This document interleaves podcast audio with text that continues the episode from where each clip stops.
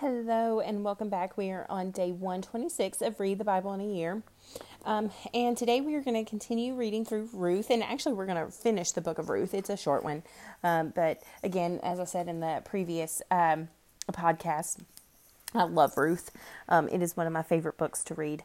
Um, I think it's just such a sweet, sweet book. Um, so we will get started in Ruth chapter 2 and finish uh, out the book of Ruth. Now, Naomi had a relative on her husband's side. He was a prominent man of noble character from Elimelech's family. His name was Boaz. Ruth, the Moabitess, asked Naomi, Will you let me go into the fields and gather fallen grain behind someone with whom I find favor? Naomi answered her, Go ahead, my daughter. So Ruth left and entered the field to gather grain behind the harvesters. She happened to be in the portion of the field belonging to Boaz, who was from Elimelech's family. Later, when Boaz arrived, hold on, I've got a little baby who lost a passy. She hasn't quite figured out that uh, she can keep it in her mouth and she'll be satisfied if she keeps it there. so, sorry about that. Uh, later, when Boaz arrived from Bethlehem, he said to the harvesters, The Lord be with you. The Lord bless you, they replied. Boaz asked his servant, who was in charge of the harvesters, Whose young woman is this? The servant answered, She is the young Moabite woman who returned with Naomi from the territory of Moab. She asked, Will you let me gather fallen grain among the bundles behind the harvesters? She came and has been on her feet since early morning, except that she rested a little under the shelter. Then Boaz said to Ruth, Listen, my daughter, don't go and gather grain in another field, and don't leave this one, but stay here, close to my female servants. See which field they are harvesting and follow them. Haven't I ordered the young men not to touch you? When you are thirsty, go and drink from the jars the young men have filled. She fell face down and bowed to the ground and said to him, Why have I found favor with you, so that you notice me, although I am a foreigner? Boaz answered her, Everything you have done for your mother in law since your husband's death has been fully reported to me how you have left your father and mother and your native land, and how you came to a people you don't you didn't previously know. May the Lord reward you for what you have done, and may you receive a full reward from the Lord God of Israel, under whose wings you have come for for refuge. My Lord, she said, I have found favor with you, for you have comforted and encouraged your servant, although I am not like one of your female servants. At mealtime, Boaz told her, Come over here and have some bread and dip it in the vinegar sauce. So she sat beside the harvesters, and he offered her roasted grain. She ate and was satisfied, and had some left over. When she got up to gather grain, Boaz ordered his young men, Let her even gather grain among the bundles, and don't humiliate her. Pull out some of the stalks from the bundles for her and leave them for her to gather. Don't rebuke her. So Ruth gathered the grain in the field until evening. She beat out what she had gathered, and it was about twenty six quarts of barley. She picked up the grain and went into the town, where her mother in law saw what she had gleaned. she brought out what she had left over from her meal and gave it to her. Her mother in law said to her, Where did you gather barley today, and where did you work? May the Lord bless the man who noticed you. Ruth told her mother in law, whom she had worked with, and said that the name and said, The name of the man I worked with today is Boaz. Then Naomi said to her daughter in law, May the Lord bless him, because he has not abandoned his kindness to the living or the dead. Naomi continued, The man is a close relative. He is one of our family redeemers. Ruth, the Moabitess, said, He also told me, Stay with my young men until they have finished all of my harvest. So Naomi said to her daughter in law, Ruth, my daughter, it is good for you to work with his female servants, so that nothing will happen to you in another field. Ruth stayed close to Boaz's female servants and gathered grain until the barley and the wheat harvest were finished, and she lived there with her mother in law. Chapter 3 Ruth's mother in law Naomi said to her, My daughter, shouldn't I find rest for you so that you will be taken care of? Now, isn't Boaz our relative? Haven't you been working with his female servants? This evening he will be uh, winnowing barley on the threshing floor. Wash, put on perfumed oil, and wear your best clothes. Go down to the threshing floor, but don't let the men know you are there until he has finished eating and drinking. When he lies down, notice the place where he is lying. Go in and uncover his feet and lie down. Then he will explain to you what you should do. So Ruth said to her, I will do everything you say. She went down to the threshing floor and did everything her mother in law had charged her to do. After Boaz ate and drank and was in good spirits, he went to lie down at the end of the pile of barley, and she came secretly and uncovered his feet and lay down. At midnight, Boaz was startled, turned over, and there, lying at his feet, was a woman. So he asked, Who are you? I am Ruth, your servant, she replied. Take me under your wing, for you are a family redeemer. Then he said, May the Lord bless you, my daughter. You have shown more kindness now than before, because you have not pursued younger men, whether rich or poor. Now don't be afraid, my daughter. I will do whatever you say, since all the people in town know that you are a woman of noble character. Yes, it is true that I am a family redeemer, but there's a redeemer closer than I am. Stay here tonight, and in the morning, if he wants to redeem you, that's good let him redeem you. But if he doesn't want to redeem you, the, as the Lord lives, I will. Now lie down until morning. So she lay down at his feet until morning, but got up while it was still dark. Then Boaz said, Don't let it be known that a woman came into the threshing floor. And he told Ruth, Bring the shawl you are wearing and hold it out. When she held it out, he shoveled six measures of barley into her shawl, and she went into town. She went to her mother in law, Naomi, who asked her, What happened, my daughter? Then Ruth told her everything the man had done for her. She said, He gave me these six measures of barley because he said, Don't go back to your mother in law empty handed. Naomi said, My daughter, wait until you find out how things go, for he won't rest, rest unless he resolves this today. Chapter 4 Boaz went to the gate of the town and sat down there. Soon the family redeemer Boaz had spoken about came by, Boaz said, Come over here and sit down. So he went over and sat down. Then Boaz took ten men of the town's elders and said, Sit here. And they sat down.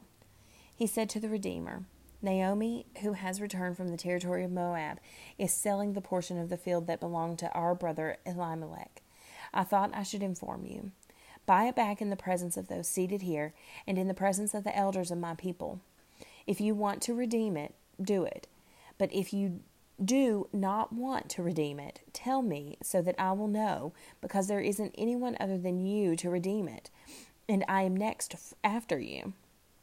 I want to redeem it, he answered. Then Boaz said, On the day you buy the field from Naomi, you will acquire Ruth the Moabitess, the wife and the deceased of the deceased man, to perpetuate the man's name on his property. The Redeemer replied, I can't redeem it myself, or I will ruin my own inheritance. Take my right of the redemption, because I can't redeem it.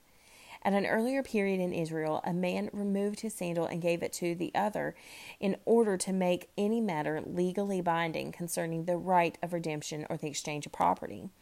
This was the method, method of legally binding a transaction in Israel. So the Redeemer removed his sandal and said to Boaz, Buy back the property for yourself. Boaz said to the elders and all the people, You are witnesses today that I am buying from Naomi everything that belonged to Elimelech, Chilion, and Mahlon. I have also acquired Ruth the Moabitess, Mahlon's widow, as my wife to perpetuate the deceased man's name on his property, so that his name will not disappear among his relatives or from the gate of his hometown. You are witnesses today. All the people who were at the city gate, including the elders, said, We are witnesses. May the Lord make the woman who is entering your house like Rachel and Leah, who together built the house of Israel. May you be powerful in Ephrathah, and your name well known in Bethlehem. May your house become like the house of Perez, the son Tamar bore to Judah, because of the offspring the Lord will give you by this young woman. Boaz took Ruth, and she became his wife.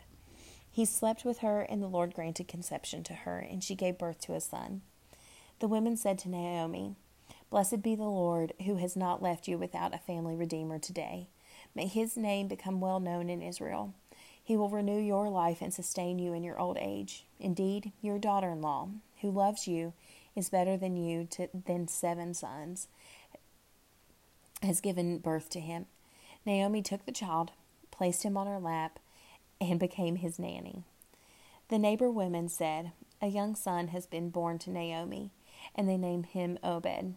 He was the father of Jesse and the father of David. Now, these are the family records of Perez. Perez, son of Hezron. Hezron father, father, fathered Ram. Ram fathered Aminadab. Aminadab fathered Nahshon. Nahshon fathered Salmon. Salmon fathered Boaz. Boaz fathered Obed.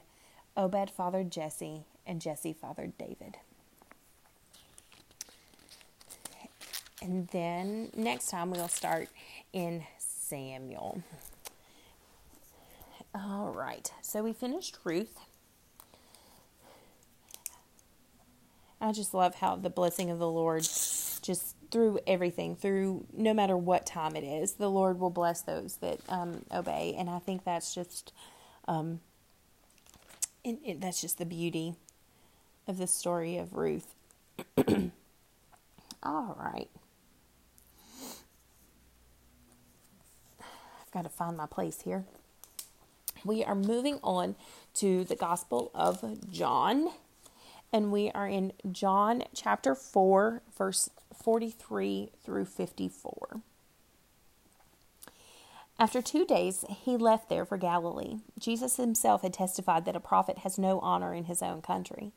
When they retur- or when they entered Galilee, the Galileans welcomed him because they had seen everything he did in Jerusalem during the festival, for they also had gone to the festival he went again to Cana of Galilee, where he had returned or where he had turned the water into wine.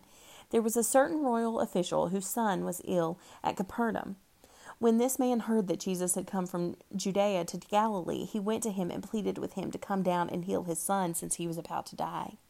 Jesus told him, Unless you people see signs and wonders, you will not believe.